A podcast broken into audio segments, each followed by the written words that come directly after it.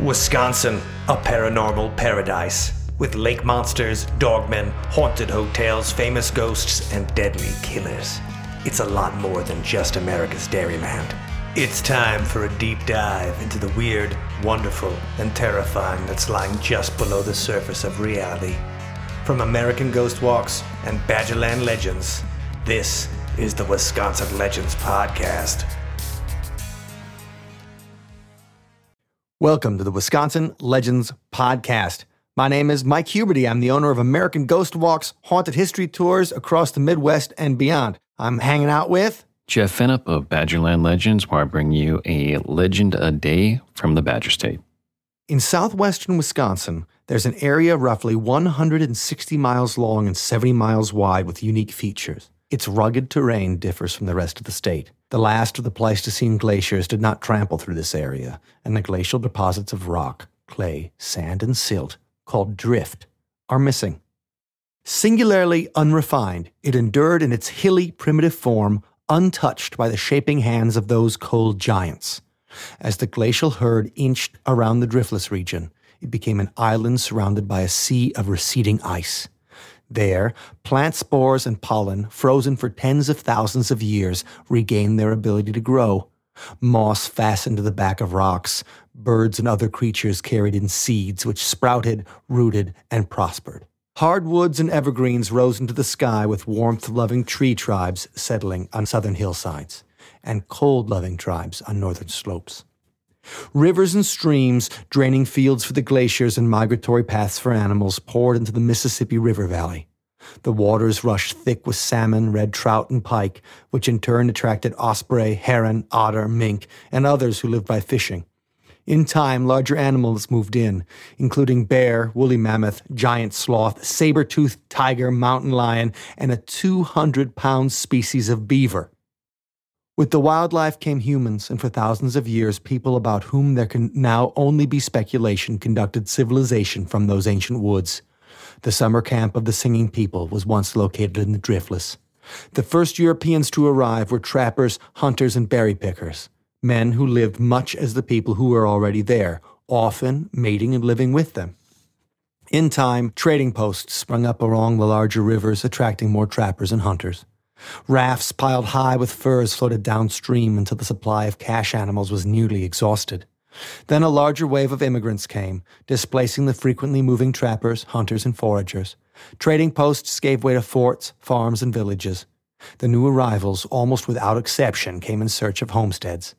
Families as numerous as church mice rode in wagons on wheels with wooden spokes pulled by oxen and mules, dreaming of property.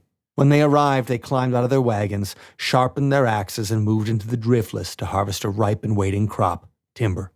Logging roads and lumber mills invaded the hills, and within a single generation, the driftless forests, like the rest of Wisconsin's virgin oak, pine, and maple, were cut, floated downstream, and made into railroad ties and charcoal. After the settlers cut down the trees and dug up all the lead and gold they could find, many abandoned the driftless in search of flatter, richer farming. Those who remained were generally the more stubborn agriculturists, eking a living from small farms perched on the sides of eroded hills. Like the Badger State totem that burrows in the ground for both residence and defense, they refused to leave. For better or worse, their roots ran deep.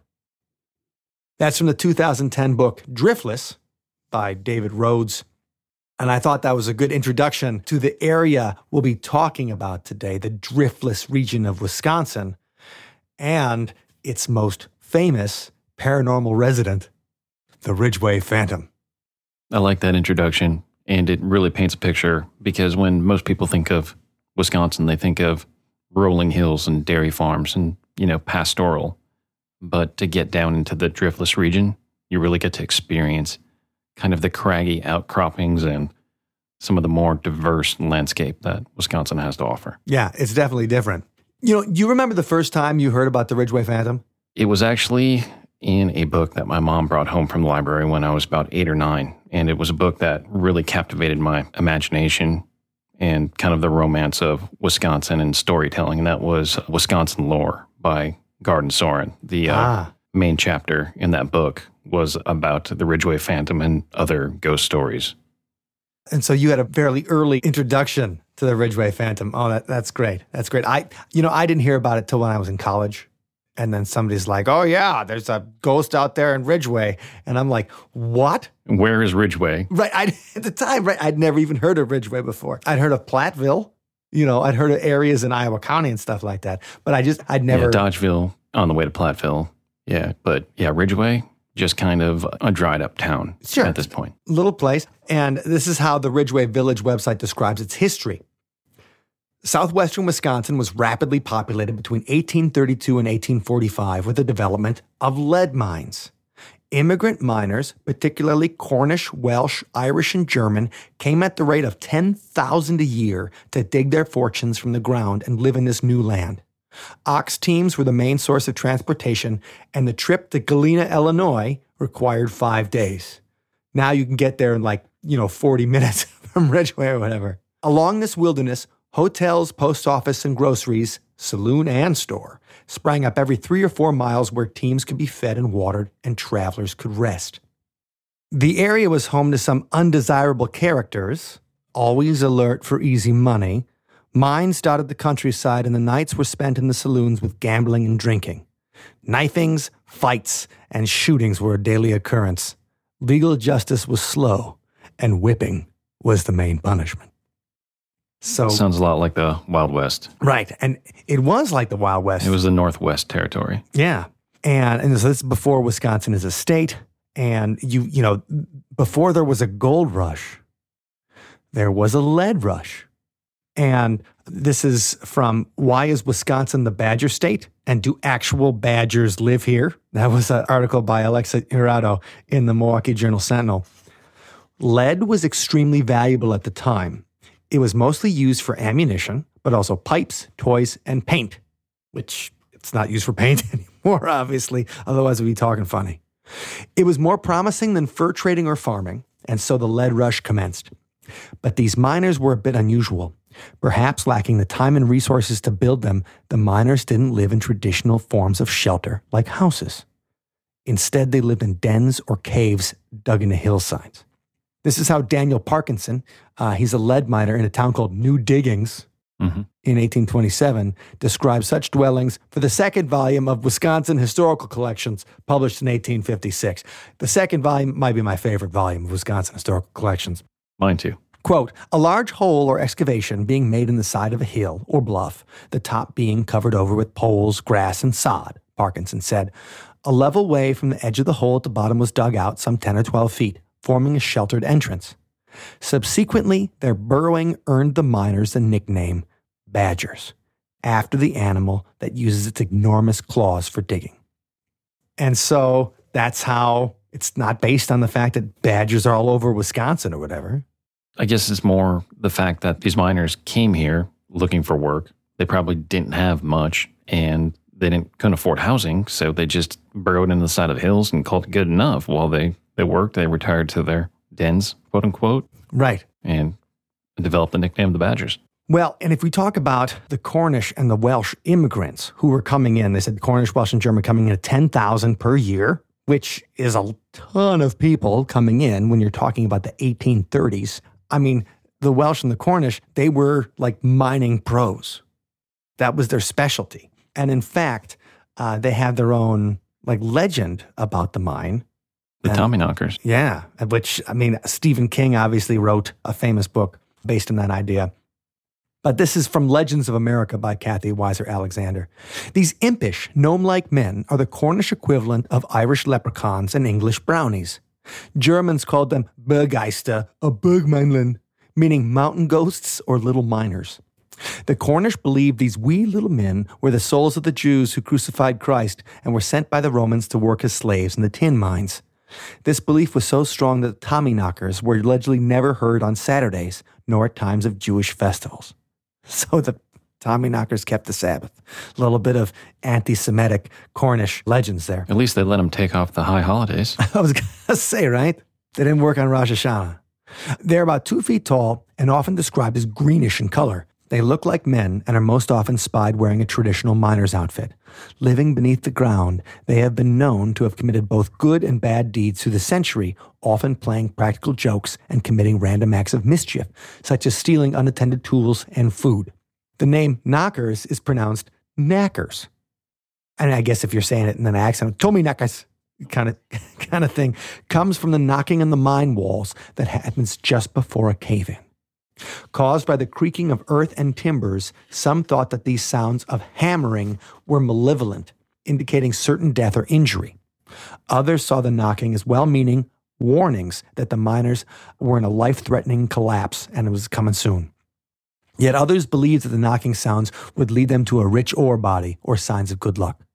These highly animated characters were also known to perform many of the mining duties, working right alongside the men, being blamed for pranks.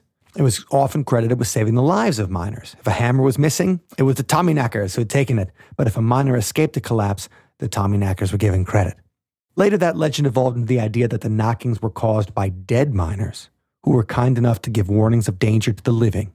In praise of these kind gestures, the miners would leave food and other items to secure their good graces and protection. So they're basically the fairies of the mines. And so these are the people who are coming over in the 1830s during the lead rush because they're already miners back home and they see the new world as a chance to remake themselves, but also use the skills they've already learned. And so they just come over in droves and they bring their legends with them. And well, and some of those legends obviously are going to be supernatural, you know, things like the Tommyknockers. But it's also things like ghosts and other creatures. Now, there's the Military Ridge Road that basically goes through much of the state from like the Fox Valley all the way down to like the like Prairie du Chien, I believe it was yeah. Fort Howard in Green Bay to Fort Crawford in Prairie du Chien. And so, you know, you can still kind of go on the Military Ridge Trail or whatever. There's a hiking trail and a running and biking. It's a popular bicycle trail, definitely between Madison and Dodgeville. Right. And when we talk about that area between Madison and Dodgeville, it was along the Military Ridge Road that people had seen this Ridgeway Phantom. Now, what kind of experiences are they having when they see this ghost? Okay, this comes from Charles E. Brown, and obviously Charles E. Brown is everybody's paranormal Wisconsin favorite. He's the patron saint of uh, Badgerland legends for sure. yes. And so, I mean, Charles E. Brown collected all of the folklore from Indian folklore to folklore of the recent immigrants and put it all together in the 1930s. He also was like one of the first guys in the Wisconsin Historical Society, I think. Yeah, he was uh, one of the first presidents. He was also involved in the Archaeological Society. And, and same, he was a folklorist, archaeologist. The first um, one who cared historian. about saving the mounds. Too. Yes, he was definitely interested in preserving the mounds and also the culture of Wisconsin. Right. So Charles E. Brown. From everything from Native American tales to some of the folk tales that came over that you were referring to from, you know, the Welsh, Cornish, English, Irish. Right. So he's a saint to us. So eventually something horrible comes out about Charles E. Brown. I'm going to be brokenhearted. But until then, I love him. So this is the story of the town ghost. There is a small town only a few miles west of the capital city of our state that possesses a ghost all of its own. This locality was originally settled by good Cornish folk who came to this locality to work in the early lead mines of the vicinity. Now, many of these settlers and some of their descendants have at some time or other had experiences which they have told of the ghost or apparition which haunts or formerly haunted this locality. This phantom, differing from others of his kind in this respect, was as likely to be abroad and working mischief in the daytime as well as at night. He was a very sprightly spirit and the cause of no end of trouble and grief to the settlers, who never relished his various escapades. One of his favorite tricks was to suddenly appear from a roadside thicket and leap on the tongue of a buggy or wagon which was traveling over a country road. His presence on the pole nearly always maddened the horses, and so started a runaway which often resulted in a smash up. Sometimes the ghost would leap into the back of a wagon, throw the unsuspecting driver from his seat, assume the reins, and whip and lash the frightened horses into a mad gallop. Such teams, after running themselves nearly to death, returned home without a driver. On one such occasion, when a thunderstorm was rapidly coming up behind a wagon, the team of horses ran so very fast that the rain in falling wetted only the back of the wagon and never reached the driver or team during a drive of a mile or more to the village. The rain was halted at the rear by the presence of the ghost in the wagon box. Among other favorite pranks of this ghost was the removal of one or two wheels from a wagon, the resulting in wagons either suddenly crashing to earth or of reaching its destination in two or three wheels. Milking cows dry as they stood in the field or barn of their owners was not an infrequent happening for which this phantom was responsible. He would leap on the back of one of a herd of cows or group of horses in a pasture, and from its back drive the others in a mad race about the field. There was in this settlement a doughty Cornishman, the father of a famous wrestler, not the Crusher, and himself a wrestler of more than local repute, who proclaimed that if he himself ever met the ghost, that he would engage in a wrestling match with him and, quote, put him down, unquote. One evening he set out with the purpose of meeting the ghost, if possible, and of engaging in such a trial of strength. The next day, this mighty man was found lying dead, his neck broken, in a field beyond a stone fence. He had met the phantom, and it had thrown him over the stone wall. The road over which the two had fiercely struggled was torn up for yards in several directions. It seems the coming of the automobile has quieted the activities of this troublesome ghost, but we are assured by some people that he is not yet inactive in this rural neighborhood. And so, this is, I mean, the first stories of the Ridgeway Phantom aren't just like some kind of, I mean, it, it's more like a, like a highwayman or something like a, you know, he's a, a character that is screwing with people. Yeah, kind of a trickster. You know, that's interesting. So it's, it's like, it's more a ghost in the sense of a ghost like you can't catch him. Instead of saying it's obviously a supernatural figure, if he can stop the rain, that all, that sounds poltergeistish to me. And they refer to him as the phantom, not necessarily the ghost. Right. In the early accounts, anyway. Yeah, and so it's just this crazy character who's pulling all these pranks and some- somebody to blame these pranks on. Now, you were talking about Gard and Sorden's book, Wisconsin Lore, published in 1962. And here's how they describe the activity that was happening. So, this is what you read when you were a little boy, and it sparked your imagination, Jeff. For sure. Just west of Ridgeway and Highway 18, formerly known as the Ridge Road, is the area which old timers called, quote, the Haunted Grove, unquote.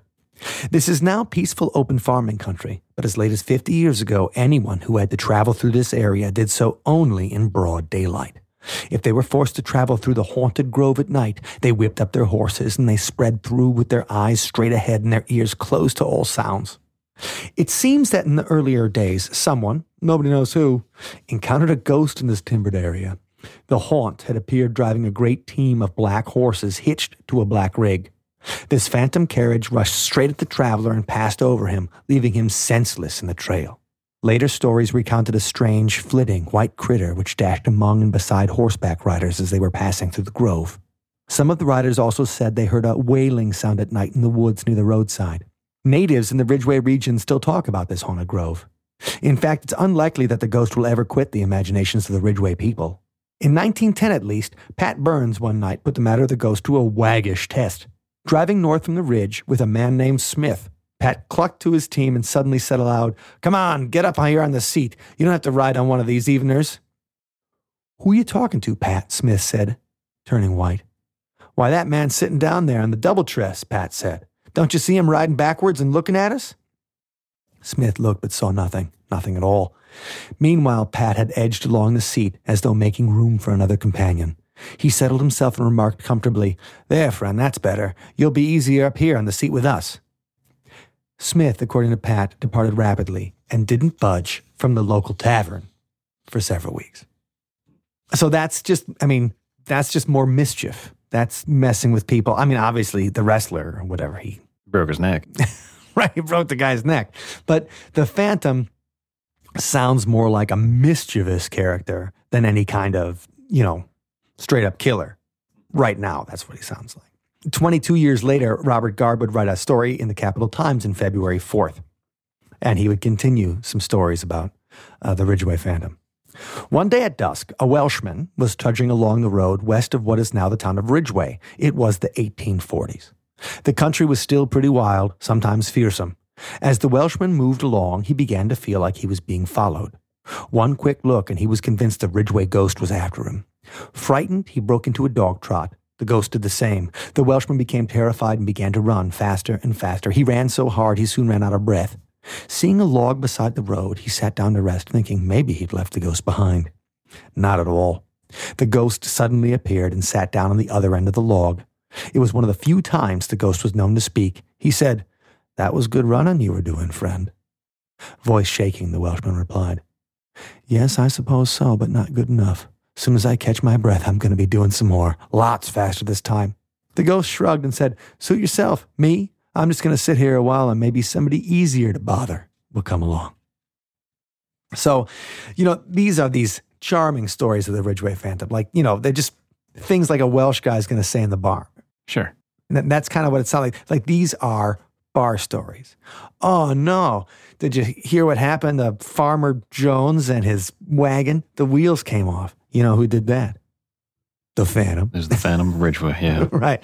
Yeah. And so the Phantom's kind of used in some of these old stories in Wisconsin lore as a as just somebody to pass the time, talk about, tell jokes about. But you know, some people really believed in it. This is uh, Capital Times 1973. Some nights in some places, strange things happen. Did this appear around Halloween?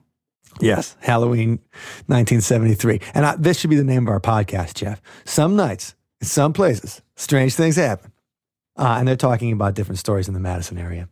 The most famous is the Ridgeway Ghost, which became a serious part of many people's lives. There was a time when just about anybody in the Ridgeway vicinity had either seen or been very near the Ridgeway Ghost. An eerie green light, signifying its presence, floated across back porches, or crossed the road just down from the house, or drifted slowly over the next knoll during generations of Ridgeway's darkest nights. Mothers used to intimidate their children toward better behavior with talk about the Ridgeway ghost. He may come this way tonight if you don't behave. In some neighborhoods, everybody, including adults, had firm policies to get all chores done before dark, get into the house and stay there, to be out of the way of the Ridgeway ghost. Strangers who passed through Ridgeway at night customarily were followed at a distance by the Ridgeway ghost. The eerie green light trailed them hauntingly at a discreet distance until they reached a crossroads or some other landmark. It was at such places that the ghost usually decided to end trailing, but nobody ever knew which one the ghost might decide on, and travelers glanced nervously and anxiously over their shoulders after passing each crossing to see if the ghost would linger behind. While it was relief for one traveler, it was a continuation of the nightmare for another. The ghost usually waited for another traveler heading toward Ridgeway and followed him the same way. Sometimes encounters with the ghost were too close, there are stories of non believers or unsuspecting visitors rounding corner or riding over a knoll and suddenly coming face to face with the glowing ghost. What they actually saw went with them to their graves. None ever talked about their experiences other than to say, I met the ghost. In most cases, the victim's hair turned snow white overnight. Now that's some journalism, friends. Wow.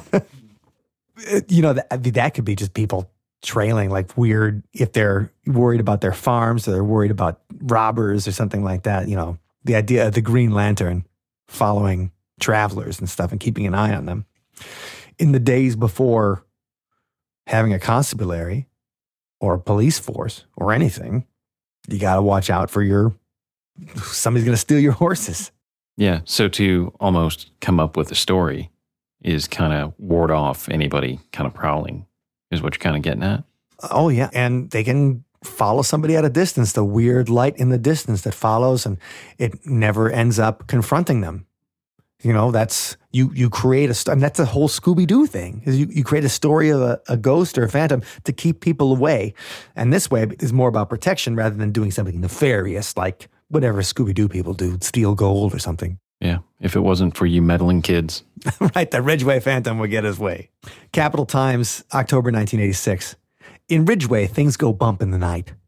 There's really a ghost, no question about it, said Otto Tesch, 86, who claims he saw the ghost as a young man. Hundreds of people have seen the ghost, and they couldn't all be wrong. Tesch, who lives in the oldest house in town with his wife Nellie, was the barber here for 65 years and has heard hundreds of Ridgeway ghost stories over those years. He started his profession when he was 17 and remembers the days when Ridgeway was a prospering lead mining town filled with Cornish, Welsh, Irish, and German workers. He said on Saturday nights, the saloons would be brimming with miners out for a good time and talk about the ghost filled air. I first heard about the ghost in 1914, when I was 14. It had first appeared long before my time, he said. I heard so many people talk about the ghost, I thought there must be something to it. Well, Tesch found out what that something was one night when returning home from a date with his bride to be. It was a full moon, and I was walking home by the graveyard. I heard a noise, and here comes the biggest dog I ever saw, Tesch said. It snarled, and I reached down for a rock, and when I looked up, there wasn't any dog in sight. My old hound Jack was with me, and he went off down the road with his tail between his legs. Jack knew was something there. The dog was at least four feet high and seven feet long. Speaking of Scooby Doo, like four feet high and seven, that's Great Dane. You know, that's a That's a, huge demon dog. right. That's a monster. That, that's Black Shuck or whatever who's coming for you. Tesch, who often hunted raccoons at night with his dog, said, I was never afraid at night of anything. I never saw anything that scared me until that. I know it sounds like a fish story, but I saw it. It's an honest fact. There's something out there. You have to take my word. I have no reason to lie. So Otto Tesch seen the Phantom. You seen him Um, and heard hundreds of tales. right. You know, what I think is interesting though about the Ridgeway Phantom and some of these stories is that he's a man sometimes, he's an animal other times. It's it's not that it's not necessarily the ghost of someone. It's something. It's almost like a manifestation or a humanization of the other or a supernatural force. Right. So I mean, the Ridgeway Phantom could be any any kind of tricksterish supernatural force that's that's messing with people. And you know, he's invisible sometimes. He's just a floating green light. It's a dog. It's you know, It's a catch all. right. It's a carriage. Like you know, where if it's just a ghost of somebody who died, then how does he get his own carriage? Where does he get the ghost horses from? You know, if we if we go into the idea of that a a ghost is a disembodied human intelligence that doesn't have its physical form anymore. The Ridgeway Phantom does not seem to fit that. No. It also doesn't seem to fit a traditional haunting where it's just some like a recording that plays over and over again. It's not just like this haunted carriage that's going down the, you know, the old military ridge road. It's it's an intelligent spirit. So it's an intelligent, non-corporeal, supernatural entity. Not just like a human ghost that died and came back to mess with people. And so I started looking into like folklore of the area that might kind of, you know, be related to this. And so in, you know, Native American or West African or, you know, even in European and stuff like the, the oldest folklore and everything, there's this like this trickster character. And I guess how we think of it, if we think of a trickster as somebody who's a prankster, these characters are kind of like that. But it's more of like anthropologists or guys like Joseph Campbell and stuff, kind of kind of put these archetypes on um, these native stories. And so, in one of the Cree legends that's through the area, their trickster character, who you know is almost like trickster has a lot of very human desires and needs. Like the trickster's hungry. The trickster wants to play a prank. And then can take different forms to mess with animals and things to try to get that. So one of the Cree heroes is Wisakachek. And there's hundreds of endless stories about him. This is from the Canadian Museum of History. He is a joker, always playing jokes on his brothers and sisters, the animals, the plants, and the rocks. Now, stories about Wisakachak always have a moral. They are called story cycles because they're all connected. Each story is from the collective memory of everyone who has told it and may change each time it's told. The narrator may add characters from another story or change a story slightly to make a certain point. I mean, it's a character of the oral tradition, of which uh, I I think it's for a lot of us, it's kind of hard to understand the oral tradition. Yeah, you so and used to even even through the interpretive lens of somebody like Charles Brown, who wrote a lot about American Indian legends, it's kind of hard to because there's a disconnect between the languages. So a lot of them are Americanized or anglicized to kind of fit that worldview, but still they're really hard to understand. Right. And so that's what I'm saying. Like you get something like forcing the anthropologist, like forcing this trickster persona. You're saying like, oh, it's like Anansi in the African tradition. Weissacachek is the same kind of thing. Uh, Weissacachek has many powers, such as the ability to change shape and be anything he wants, and to speak the languages of the animals and plants. No one really knows what he looks like. He's believed to have left the earth and have headed north, but he returns sometimes to attend dances and other celebrations. The mischievous Weissacachek is always getting into trouble in his attempts to prove his intelligence and strength. He's regarded as a pseudo religious character in the Cree culture. His actions may seem evil or bad according to Christian standards, but the Cree don't consider him or his actions evil. Stories about Wisakachak were told for entertainment and as a way of teaching people how not to do things. So a cautionary tale. Right. And so this is part of the mythology. And, you know, when we talk about like the language differences is one thing, it's also the, the difference between a written tradition and an oral tradition. So when we think of reading, I mean, our brains work differently. We can memorize less. I mean, you know, people in pre, you know, we talk about these pre writing cultures or in, in oral cultures versus, you know, written history, they memorize huge tracts of things. And, and some of that is through they use rhyming to help with that. Like like a regular person would have, you know, think about how many songs you got memorized. Or I mean, I'm a musician, so I have a lot of songs. But think about even the average person knows the words to a hundred favorite songs or whatever. They could recite endlessly long stories and have the you know memory capacity to do that. And so the way our brains, I think, fundamentally as as people of a written language work differently than brains of people who are raised only in an oral tradition. And we outsourced that function or that ability or that muscle to the pen and paper. Right. Exactly you know, right. Inkwell and pen. Or, so, I mean, I, I find this endlessly fascinating. And, and of course, uh, Wisakachak was then kind of, he turned into a, a character called Whiskey Jack that, you know, that he was used in lumber raft pilots so the rafts to get that lumber from northern Wisconsin to the Mississippi River and then down to the rest of the country. Like there were thousands of lumber rafts on the Wisconsin River for a while before the railroads came. And Whiskey Jack was the Paul Bunyan of lumber raft pilots. In fact, he was Paul Bunyan's like drinking buddy. So Paul would cut the trees down, right. load them up, and then Whiskey Jack would float them down the river. That's correct. And Whiskey Jack would often get wasted on snake juice. so like Whiskey, he was a problematic character. Like he get in fights and arguments and stuff with Paul Bunyan. And he's a, a larger than life character. So he was kind of the anti-hero to Paul Bunyan's. Right. And and he's also a character that people can make fun of. And he's, you know, he's used to tell morals and stories just like we Wisakachak. Don't be like Whiskey Jack. So the European uh, settlers kind of they heard some of these Cree stories or another trickster figure in the Ojibwe, which is another culture that was in Wisconsin at the time. Nanabush, Nabojo, mm-hmm. Is a, similar type of figure, a character used to tell some of these moral stories in that. And they're also the, the trickster figure. They're, they're doing things uh, that sometimes mess with people, sometimes mess with a fox, and it's usually just to get a meal or but they're important in the tradition and in how stories are passed along. Whiskey Jack becomes that too, warnings of getting too drunk when you're trying to do the lumber raft, or I mean, there's a story when he's jumping across the Wisconsin dells and he's being chased by this 27 foot long blue racer snake. You know, cautionary tales that are, you know, are used to pass along a moral. And so I was like, okay, that's kind of the anthropological trickster. Like, I don't think the Ridgeway Phantom is quite like that, except maybe to teach you things like make sure you're you're tightening the nuts and bolts or whatever on your wagon wheels. Otherwise, the Phantom will easily just undo them. Make sure you're feeding your horses. Otherwise, the Phantom's going to feed them and steal them from you. Or like a mother talking to her child, make sure your chores are done before dark. Because if you're out there working, you never know what Phantom's going to be behind you.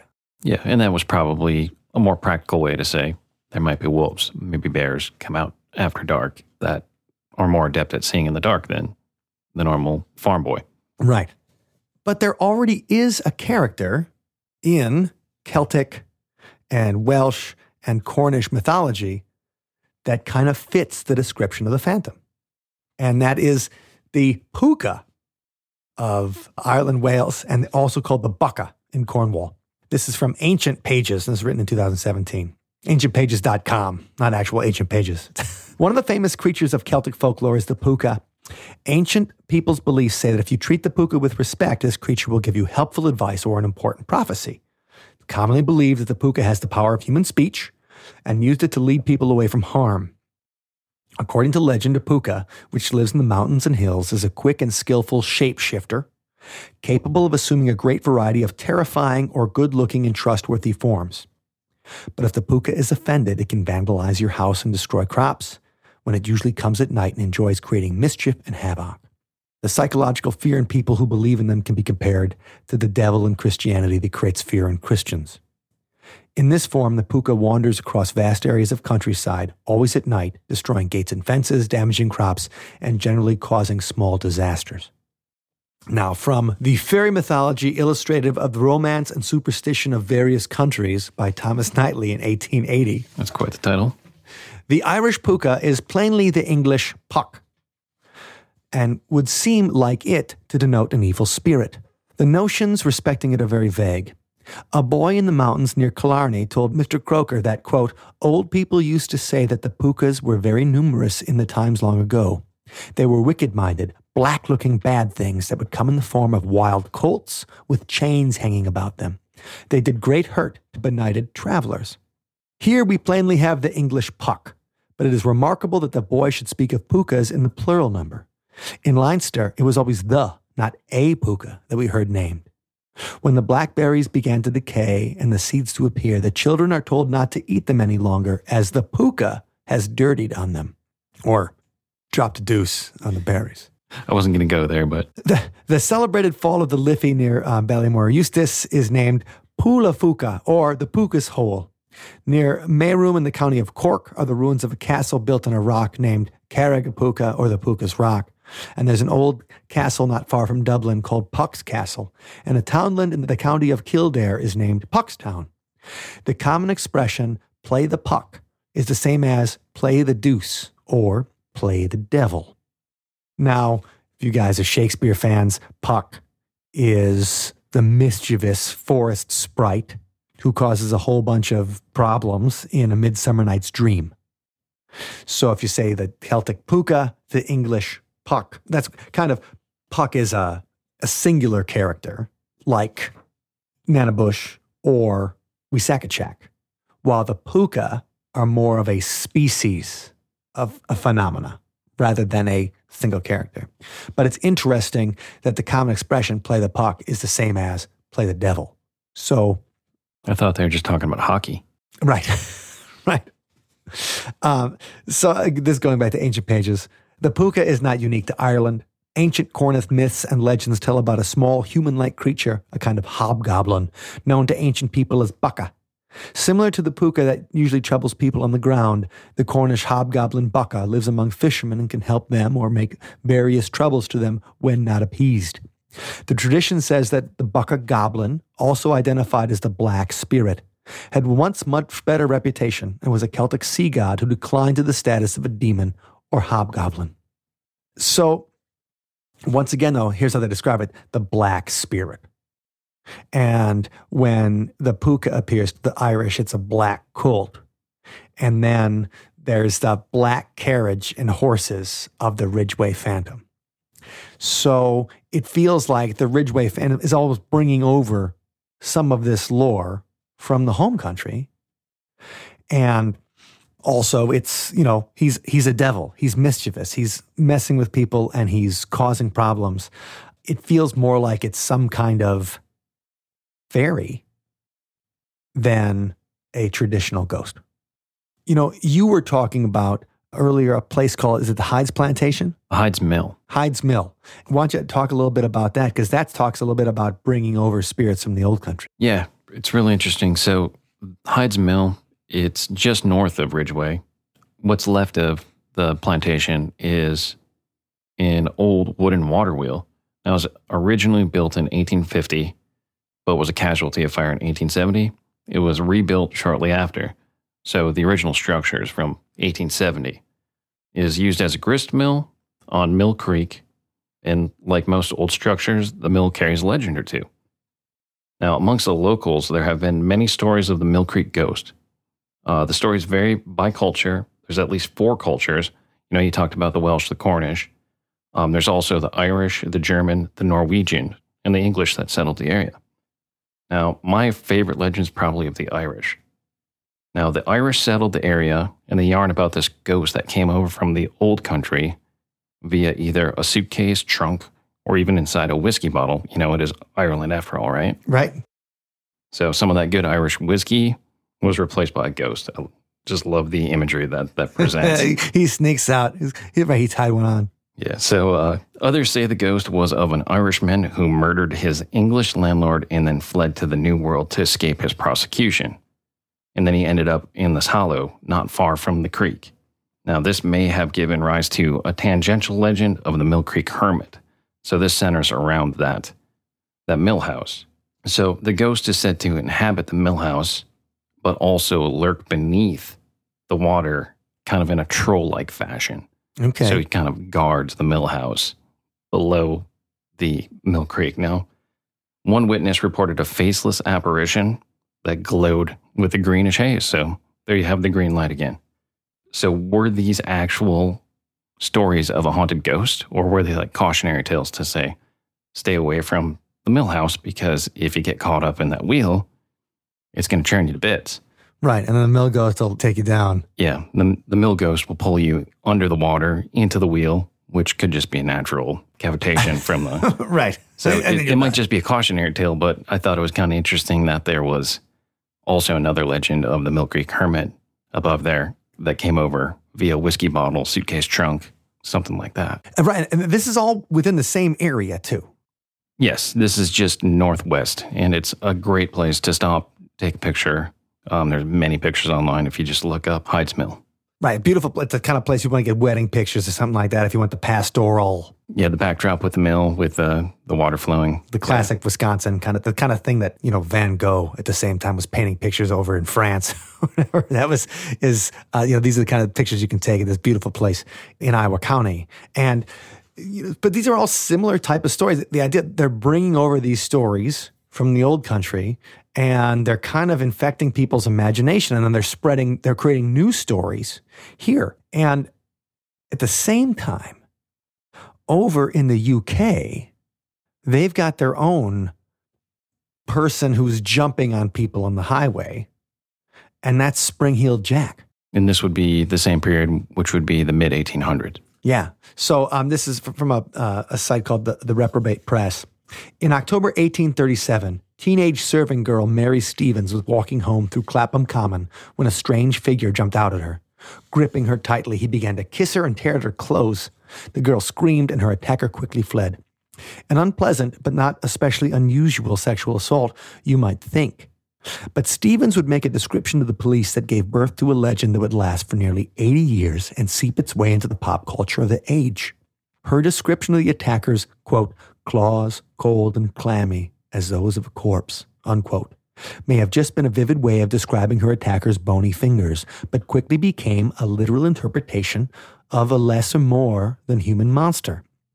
Thus began the legend of Spring-Heeled Jack, a sinister, mischievous, and sometimes malicious character who entered 19th century English folklore.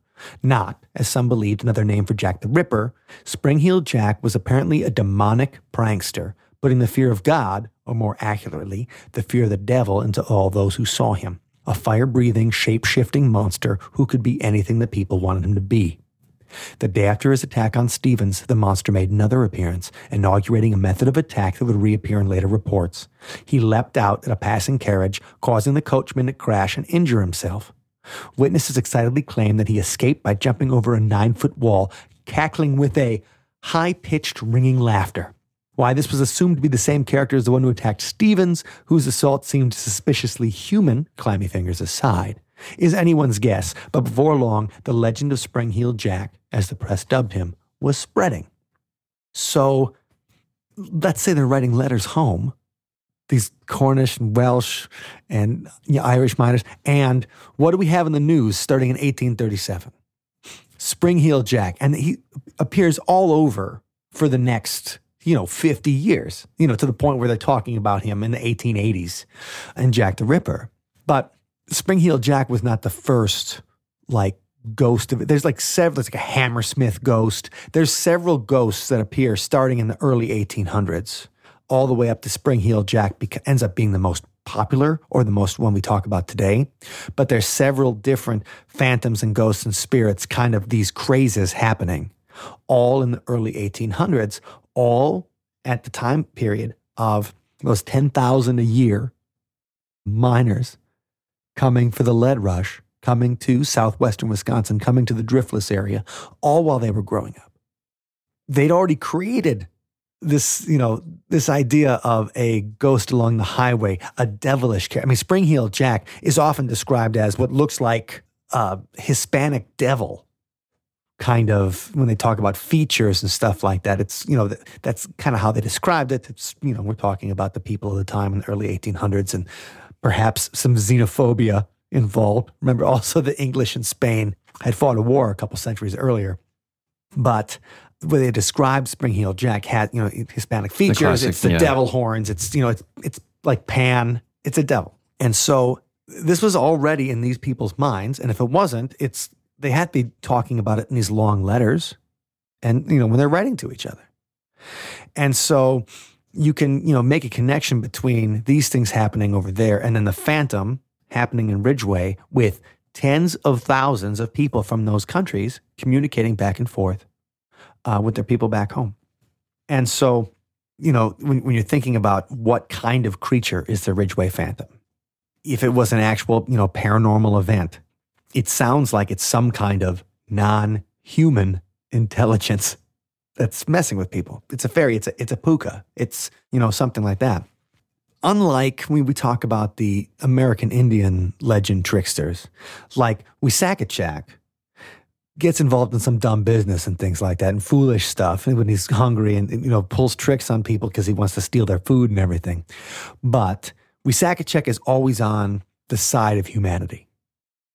He's not killing people. Well, things take a darker turn with the Ridgeway Phantom.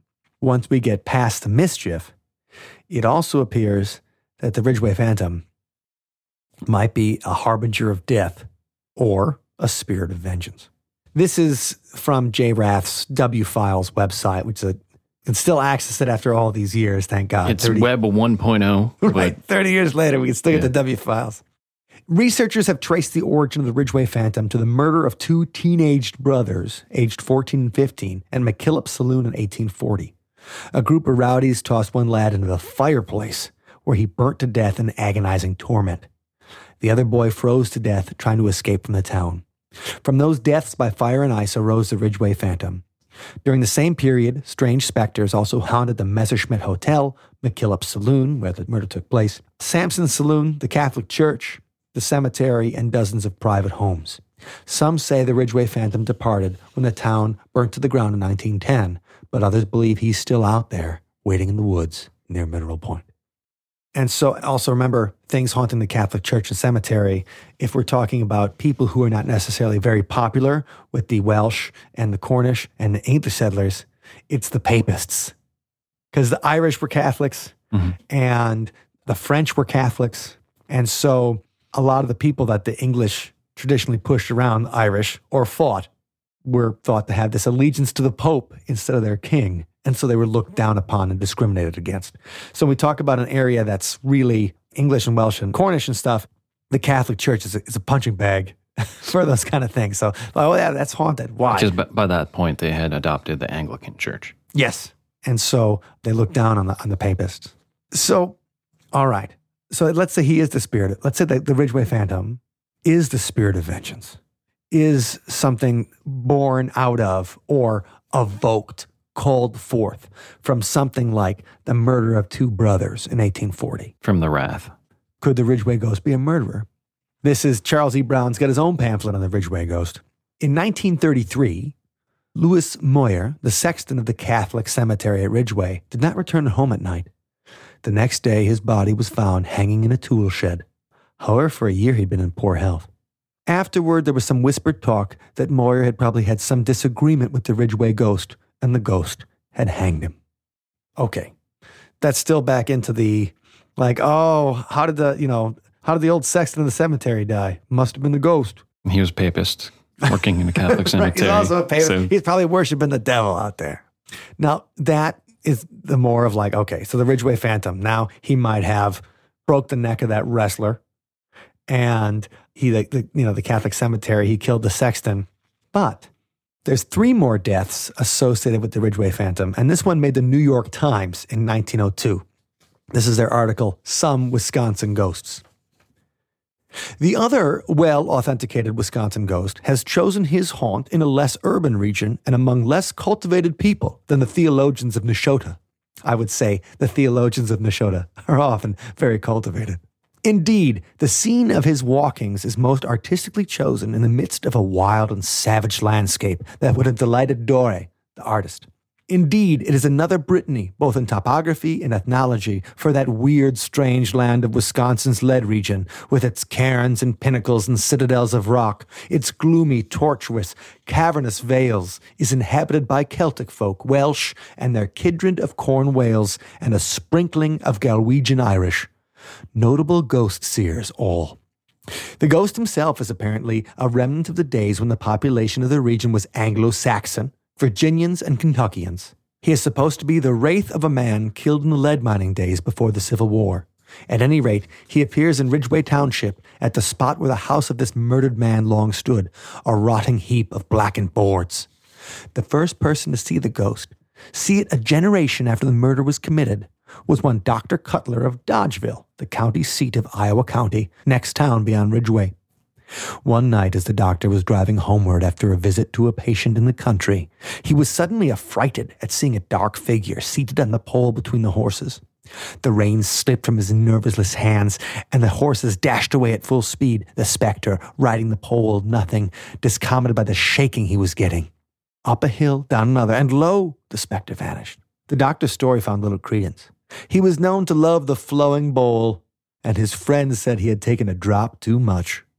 It was a dream, a spectre of delirium tremens. So they're saying he's either into the laudanum, he's, you know, the flowing bowl, or he's drinking too much. But the doctor declared he was sober. He recalled the fact that a year previous, when he really was a little full, drunk, or wasted, or whatever, whatever. Happens access to pharmaceuticals. Right. While passing the self same haunted spot, he had become aware of a dark and silent stranger sitting beside him in the carriage. For a mile, the stranger rode without saying a word, and all at once he was gone. At the time, the doctor had asked no question of his drunken wits and had considered it a strange experience and nothing more. He was now convinced that the man beside him and the thing on the end of the pole were one and the same, and that a being not of this world. Whereat the people laughed in the daytime, but not long afterward, the reputation of the doctor received a sudden and terrible vindication, as he himself afterward to vindicate. John Lewis, father of Evan Lewis, champion wrestler of the United States, known to sports everywhere, was a prosperous farmer living in the vicinity of Ridgeway, a man of sober life, undaunted courage, and possessed of the tremendous physical strength his son had inherited. He was returning home one fall evening after spending the day assisting a friend in butchering. The night was not dark, and when he drew near the haunted spot, he determined to cut across lots to reach his home. He was approaching the stone wall at the roadside to climb it when his attention was arrested by the sight of a figure that seemed to have gathered itself together out of just now tenantless air and stood confronting him in a menacing attitude. He knew of no enemy, and highwaymen were unknown in that retired quarter of the state. He decided that someone must be trying to frighten him, and so he hailed the figure, and no response being given, he advanced upon it.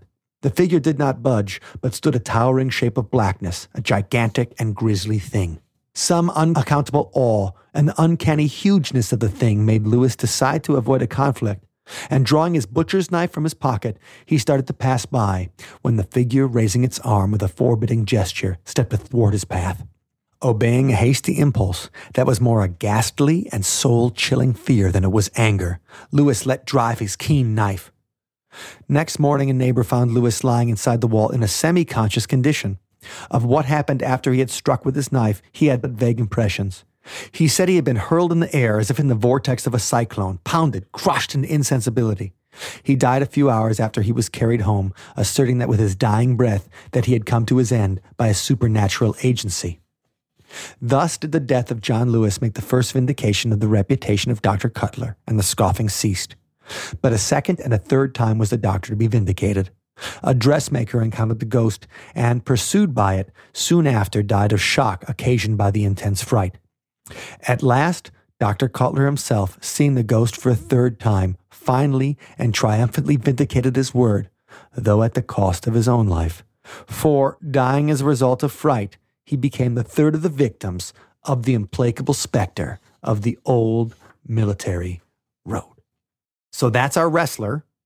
But I like that in this story, they go in like, so he describes what happened to him instead of just they found the body with a broken neck. So, like in the New York Times, they have his testimony of what happened. And we'll talk more about that wrestler in a second uh, and the story of John Lewis. But I think it's interesting here because now this isn't just like a trickster ghost. This is a sin- sinister character that kills you by scaring you. Homicidal maniac, yeah. Right.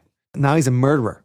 Uh, it- it- by 1902, he comes from like this this puckish imp who's fun and telling jokes and like a character that people talk about in the tavern to if you run into him, you're going to die of fright.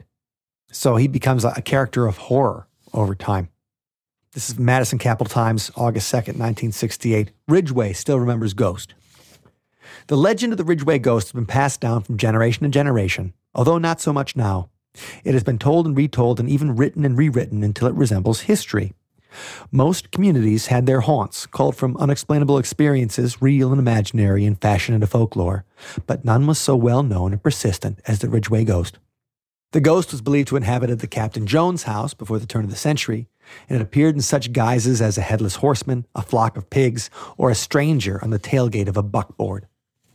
Robert E. Brinker, 80 years old, this is 1968, a native of Ridgeway, said, We believed in ghosts then. Everybody believed in ghosts, said Brinker.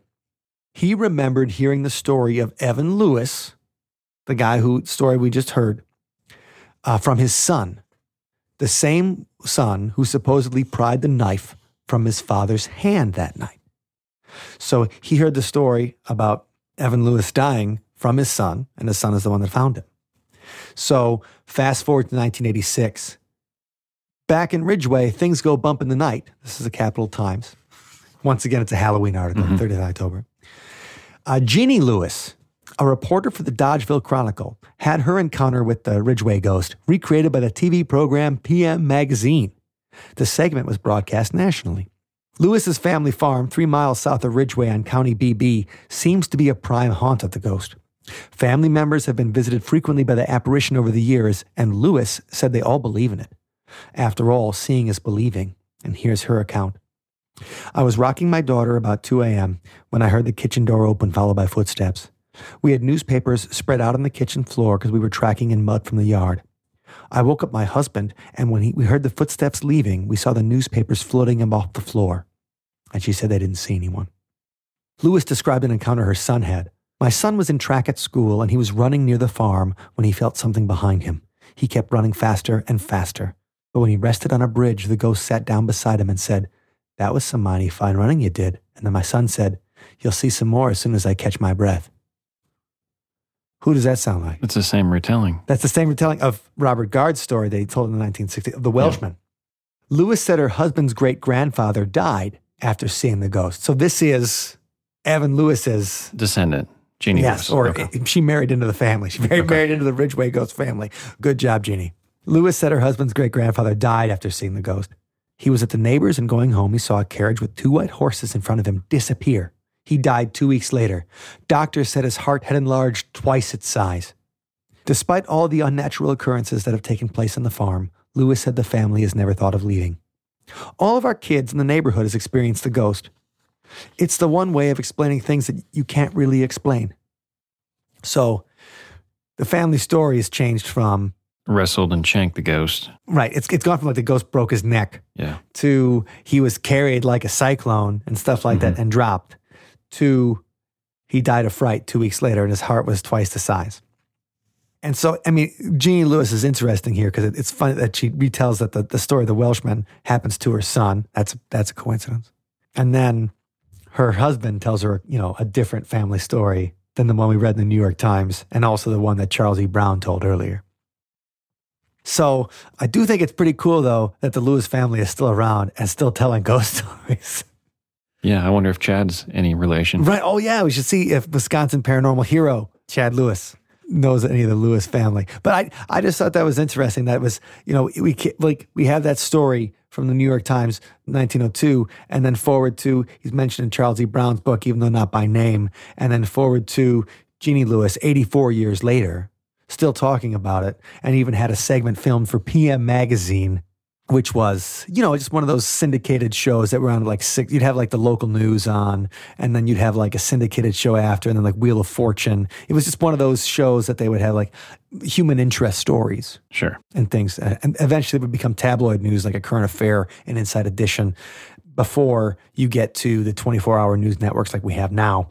But there were a whole bunch of kind of news magazine shows that were aimed at women, you know, watching uh, TV and during the day, and it would just be like, oh, human interest, ghost stories, happy Oprah ish thing, kind of things. And so I'd like to, I'd like to see that PM magazine. Uh, I'll have to dig that one out. See if we can find it. Yeah. Okay, so we got one modern sighting. Otherwise, everything else seems to be happening 170 years ago. Well, this is um, about.com. And uh, they had a paranormal story archive, and this is from 1999. Mark G writes Sam. I want to relate an experience I had around Halloween 1993. I'm from Ripon, Wisconsin, home of the cookies. Delicious, Ripon good. yeah, Ripon good cookies. I still like them. At the time of this story, I was also a student at the University of Wisconsin Platteville. To get to my school, I would travel from Ripon to Madison. I would get on Highway 151 and then go there to Platteville, which is in Grant County. On the way there, I'd pass an old abandoned farmhouse on 151. Now, uh, my note, Highway 151 is just a you know a couple miles away from the Captain Jones house that they talked about earlier, but the Captain Jones house isn't in Ridgeway; it's in Dodgeville. And that's 201 East Swain Street. It is on the state and national register of historic places. And from the book, uh, Memoirs of Iowa County, Wisconsin, from the earliest historical times down to the present, written in 1913, this is about David Jones. Mr. Jones came to Ridgeway in 1858 and was employed on the farm of Mr. Morris, whose daughter he afterward married. In 1861, Mr. Jones enlisted as a private in Company C, 12th Wisconsin Infantry, and served with distinction until the end of the war. Although he saw much active service and was promoted to the rank of captain, Captain Jones, he was most fortunate in his personal experiences. He was never wounded or taken prisoner, and never was sufficiently indisposed to miss a roll call. He was honorably discharged from the service at the close of the war and mustered out July 16, 1865. And then he lived for a long time, and then people were, you know, living in his house. I mean, like it was the it was the, the Jones house. house. Yeah. So in that story, they say that the Ridgeway ghost inhabited Captain Jones' house up until the turn of the century. Well, so did regular people. So I think that reporter might have. I, I think they, the way this guy describes it, Mark G. He's like, it was an old abandoned farmhouse on 151 that people said the Ridgeway Phantom lived. So this is probably just an old house, and then probably a couple miles away from the Captain Jones house. So that's how people might have described it. oh, it's a farm beyond the Captain Jones house. That's the way they may have described it to the reporter. So just in case, if you want to go see find the Ridgeway Phantom in the Captain Jones house, I don't think that's I don't think that's the place that they originally talking about. Even the reporter said it was. Um, I think it's an abandoned farmhouse that was close to there. So this is Mark continuing. It was a very old building, completely isolated with no driveway. When going by, I'd look through the windows. The interior of the dwelling was completely gutted, as if there had been a fire inside at one point. It looked as if a strong wind could knock the whole building over. Anyway, it was Halloween weekend. I was going back to Ripon with my roommate. By the time we left, it was around 9 p.m. When we drove by the old house, I noticed that the building's interior was brightly lit, as if someone had been inside and turned on all the lights. That's what confused me. I saw what it looked like inside. There was no wiring of any sort in the building. I couldn't understand where the light was coming from. It wasn't lantern light. It looked like electricity, but it didn't seem possible. When we came back a couple of days later, we noticed that the house looked like it had before gutted. Strange. Several years later, I bought a book called Haunted Wisconsin. I read a chapter about the legendary Ridgeway ghost. In the chapter, there was a photo of the house where the ghost supposedly lived. It was the same house. I got it out a map and double checked it with the book to make sure they were the same and they matched. Apparently, when we drove by, the Ridgeway Ghost was home. I get I don't have that haunted Wisconsin book. I have it at home. I just was looking at it yesterday, so I'll have to. Uh, Double check because when I you know I went out haunted Heartland and stuff like that, the things that mentioned the Ridgeway Ghost that I had didn't have a house associated with it. So have to see. But this is about twenty you know twenty eight years ago or whatever it happened. And so um, I just thought it was interesting that it's it's the whole connection to. I mean, it's the same kind of deal. 151, lonely at night, weird things happen, and he thinks that this. You know, people talk about. I mean, this could be just where people say haunted stuff happens. You know, an abandoned farmhouse is like it's a perfect setting. for teenagers to say that. Either way, whether the Ridgeway Phantom's there or not, it's cool that he saw lights in an abandoned farmhouse where there's obviously no wiring or anything like that. And this is all in the same area. So the Ridgeway Phantom appeared at these different places along the trail, along the road, in all these, you know, from Dodgeville to Mineral Point. And now, in 1981, we also have the sighting of something weird in Mineral Point. Wisconsin State Journal, April 2nd, 1981. Vampires stalk Mineral Point. Count Dracula has arrived in the small former lead mining community. For the past several nights, police here have been plagued with reports of vampires jumping out of the shadows around the downtown area, scaring people. It all started on Monday night when police officer John Pepper encountered a strange looking person in the cemetery, said Police Lieutenant Bill Trott. According to the Peppers report, he was routinely shining his light through the Graceland Cemetery when it flashed on a quote, huge person with a white painted face, unquote, and wearing a dark cape. Pepper ran after the dark stranger and lost him, or it, among the gravestones. He later described his fleeing vampire as being six foot three and ugly. Last night, Tuesday, we had a half dozen vampires on the loose in town, Trott said. We received several phone calls and were stopped by people on the street reporting encounters with white faced, creepy looking people jumping out of the shadows at them. While Trott and several Iowa County sheriff's officers chased vampires around town, they were unable to catch any. Trott blamed the rash of vampires Tuesday night on pranksters who heard of Pepper's Monday night encounter. We'll probably have vampires around here for the next two weeks now. They think they can get away with it and scare a few people, Trott said. The lieutenant said his department had had problems in the past with vandalism at the cemetery, but there was no damage on Monday night. I don't know if there was any out there last night. I can't get anyone to go back to the cemetery at night, Trott said. I even offered to pay John Pepper overtime to stake the place out for a vampire, but he wouldn't bite, the lawman added with a chuckle. Trott swears his report is not an April Fool's joke. I was reading a version of the story that made The Wire and so it got all over the country. It was in the Boston Herald also on April, you know, like April 2nd, April 3rd. And and they kind of laugh at it in that story, saying like it's probably just those April Fool's joke. It's probably just those probably just those Wisconsin, you know, doing April Fools. Now, uh, the thing about John Pepper is, or we should just call him the Pepper, The pepper. like that uh, Wisconsin State Journal did in 1981. Well, the thing that I think a lot of Mineral Point vampire slash Ridgeway Phantom. And I, I, think they're the same entity if it was a paranormal entity. It's shapeshifter jumping out at people. I mean, that's Spring Heel Jack. That's the Phantom scaring people and scaring horses. There's um, also the part of the story where it bounds like a six foot tall fence with kind of like the Spring Heel Jack. Yeah, entity, exactly. Yeah. Jumping around. When people talk about that, well, they neglect to say that John Pepper was known as kind of a jokester around town. And this is from Chad Lewis's Wisconsin Road Guide to Haunted Locations when he went to Mineral Point to see what the deal was with the vampire. And he went to Graceland Cemetery. We were unable to contact Mr. Pepper, he says. However, we did speak with several residents of Mineral Point who informed us that they thought of Mr. Pepper as a practical joker. They told the story that John and a friend would often dress up as an ape and run around town. We also cannot rule out the theory that Mr. Pepper was an unknowing participant in a hoax for April Fool's Day. Okay, so then there's that idea that they were tricking the trickster. So somebody else was screwing around the cemetery. They got him out there, and like he was, he he's was, the one that pulls the pranks. He's the guy that dresses like the ape. Yeah, so he was the mark. Yeah. right. And so what I mean, but what a better way to kind of make your hoax or make your story even more believable if you've got the guy who's like, if you trick the guy that usually tricks everybody else. Yeah. Because he's like, it wasn't me. Now it must be real. And so the Mineral Point vampire in 1981 enters the lexicon of, or the, the pantheon of strange Wisconsin occurrences. Well, that's the only one I was able to find in a newspaper. But you'll see references to these next couple of sightings. And I found the original, the primary source, well, the primary source of where I think they're getting these reports from. And this is from a site called Heckler Spray, which was an internet gossip site based in Iceland. It doesn't exist anymore. Awesome or Off Putting, The Mineral Point Vampire, April 18th, 2011, by a writer named Sean Lisdeath.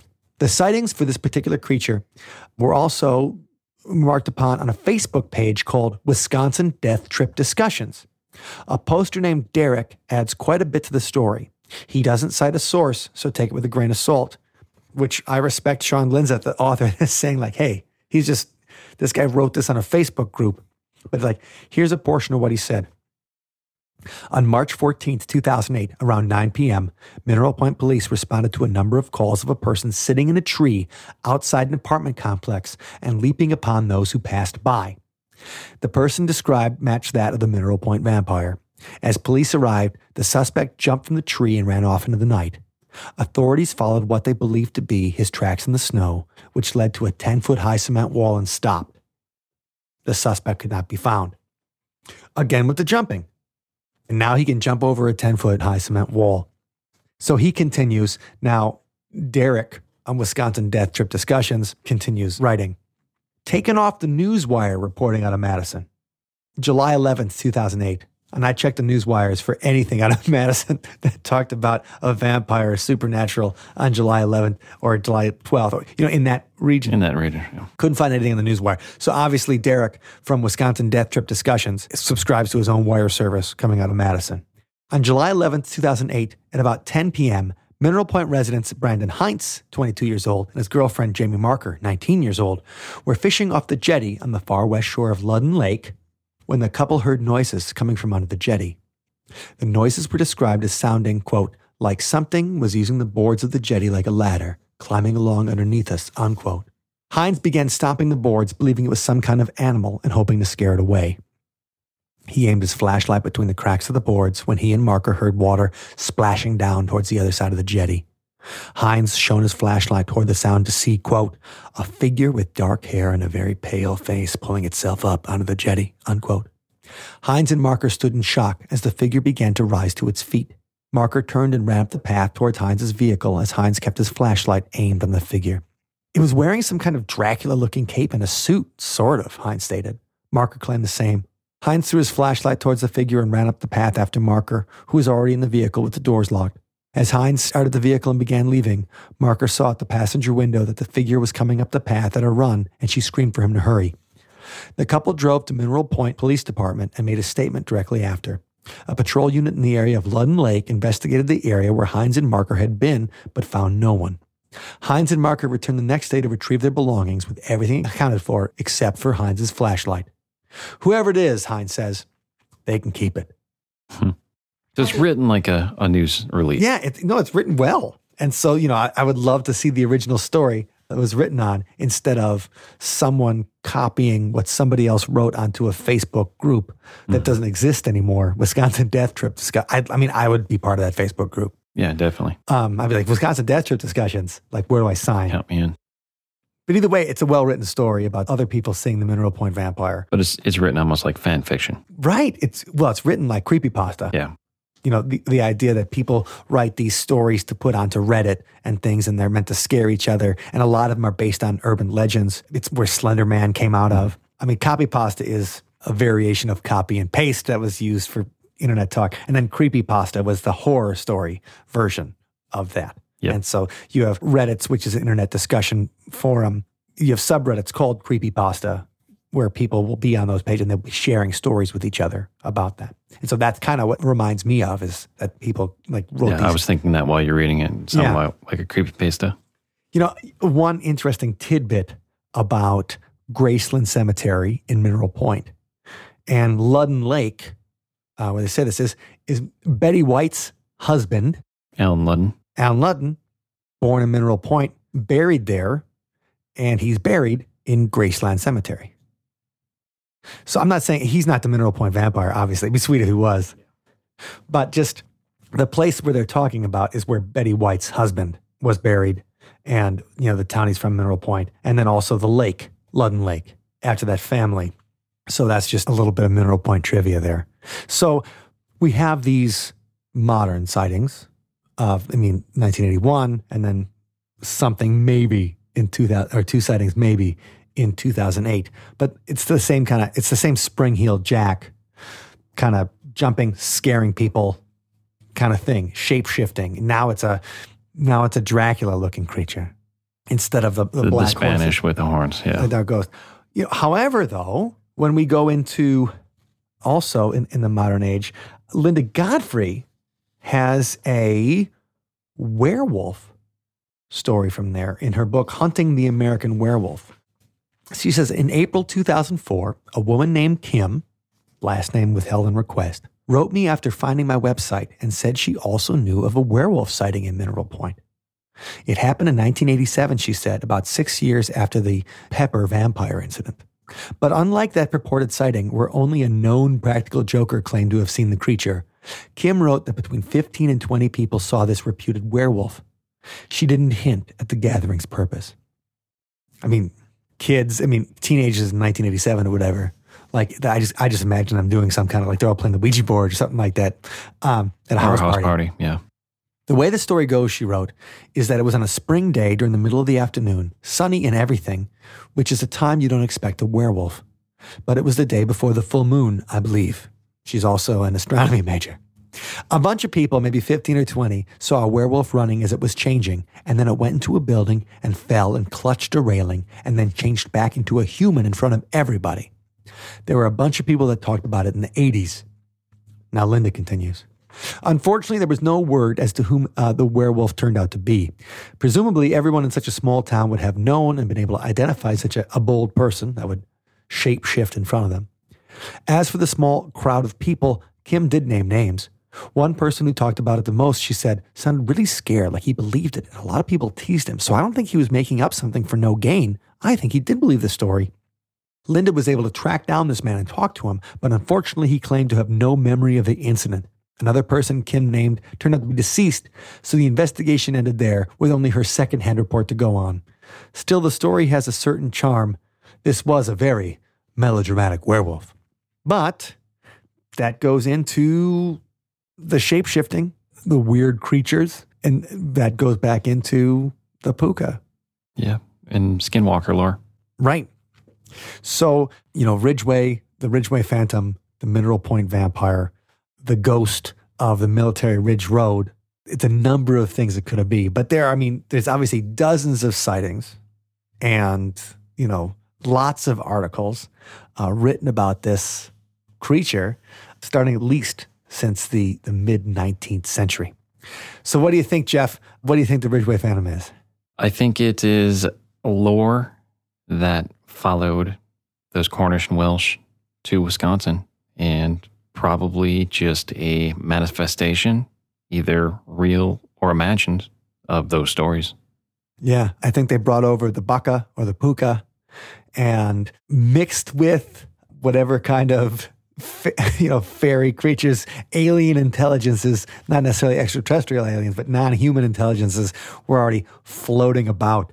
And who knows what all that digging in the mines that the Badgers did, who knows what that brought up.